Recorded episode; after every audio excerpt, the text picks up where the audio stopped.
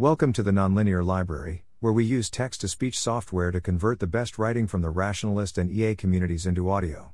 This is, Towards Measures of Optimization, published by Matt MacDermott on May 12, 2023 on LessWrong. We would like a mathematical theory which characterizes the intuitive notion of optimization.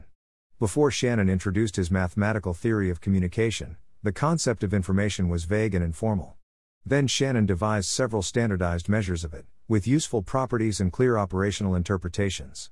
It turned out the concept of information is universal, in that it can be quantified on a consistent scale, bits, across various contexts. Could something similar be true for optimization? In this post we review a few proposed ways to measure optimization power and play around with them a bit. Our general setup will be that we're choosing actions from a set A to achieve an outcome. In a set X we have some beliefs about how our actions will affect outcomes in the form of a probability distribution Pa delta X for each A. We also have some preferences, either in the form of a preference ordering over outcomes, or a utility function over outcomes. We will also assume there is some default distribution P delta X, which we can interpret either as our beliefs about X if we don't act, or if we take some default action. 1.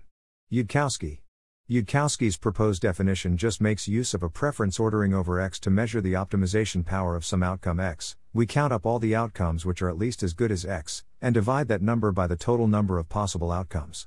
It's nice to take a negative log to turn this fraction into a number of bits. Op X equals minus log XXXXX. If I achieve the second best outcome out of 8, that's minus log 28 equals 2 bits of optimization power. If the outcome space is infinite, then we can't count the number of outcomes at least as good as the one we got, so we need a measure to integrate over. If we make use of our default probability distribution here, the resulting quantity has a nice interpretation. XXPXDXPXDX is just XXPXDX, the default probability of doing as well as we did. Since we're always assuming we've got a default distribution, we might as well define op like this even in the finite domain case.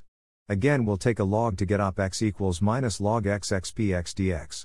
Now 2 bits of optimization power means the default probability of doing this well was 14. So far we've just been thinking about the optimization power of achieving a specific outcome. We can define the optimization power of an action as the expected optimization power under the distribution it induces over outcomes. Oppa equals Pa X op X dx. The above definitions just make use of a preference ordering. If we do have a utility function UXR, then we'd like our definitions to make use of that too. Intuitively, achieving the second best outcome out of 3 should constitute more optimization power in a case where it's almost as good as the first and much better than the third, compared to a case where it's only slightly better than the third and much less good than the first two. Analogously to how we previously asked what fraction of the default probability mass is on outcomes at least as good as this one, we could try to ask what fraction of the default expected utility comes from outcomes at least as good as this one? But making use of utility functions in the above definition is tricky. Recall that utility functions originate from the von Neumann-Morgenstern theorem, which says that if an agent choosing between probabilistic mixtures of options satisfies some weak rationality criteria, then it acts as if it maximizes expected utility according to a utility function UXR. The utility function produced by the VNM theorem is only defined up to positive affine transformations, meaning that the utility function U equals O plus B, for any A are greater than 0 and B are, equally well represents the trade-offs between outcomes the agent is willing to take. Another way of looking at this is that only ratios of differences in utility are real. Therefore any definition of op which changes when you multiply your utilities by a positive scalar or at a constant is very questionable. Alex Altair ran into this problem when trying to define op in terms of the rate of change of utility. One way we considered to get around this is to measure the utility of every outcome relative to the worst one. Let xw equals argminx shu x and define op x equals minus log xxpxux minus uxw dx pxux minus uxw dx. In words, this asks what fraction of the default extra expected utility on top of the minimum comes from outcomes at least this good? This is invariant to translating and rescaling utility.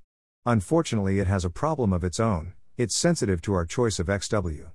By adding some made-up element to x with large negative utility and zero probability of occurring, we can make op arbitrarily low.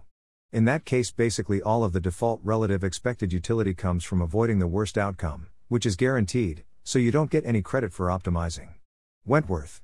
An alternative approach to measuring optimization in bits comes from John's utility maximization equals description length minimization. In the language of our setup, John shows that you can take any utility function UXR3, and map it to a probability distribution Chu delta x, such that maximizing expected utility with respect to U is equivalent to minimizing cross-entropy with respect to Chu. At first we weren't sure of the precise sense of equivalence John meant, but one way to state it is that the interval scale over actions A which you obtain by considering EPA x is precisely the same as the interval scale you get by considering minus H pa, Chu. This will become very explicit with a bit of rejigging. John defines Chu by taking a softmax, Chu x equals EU, xx EU, x. But we'll keep working in base 2 and write Chu x equals 2uxx 2ux instead 4. So we get that minus h pa, chu equals minus apologic x equals epilogue 2uxx 2ux equals epilogue 2ux minus epilogue x 2ux equals epa x minus log x 2ux.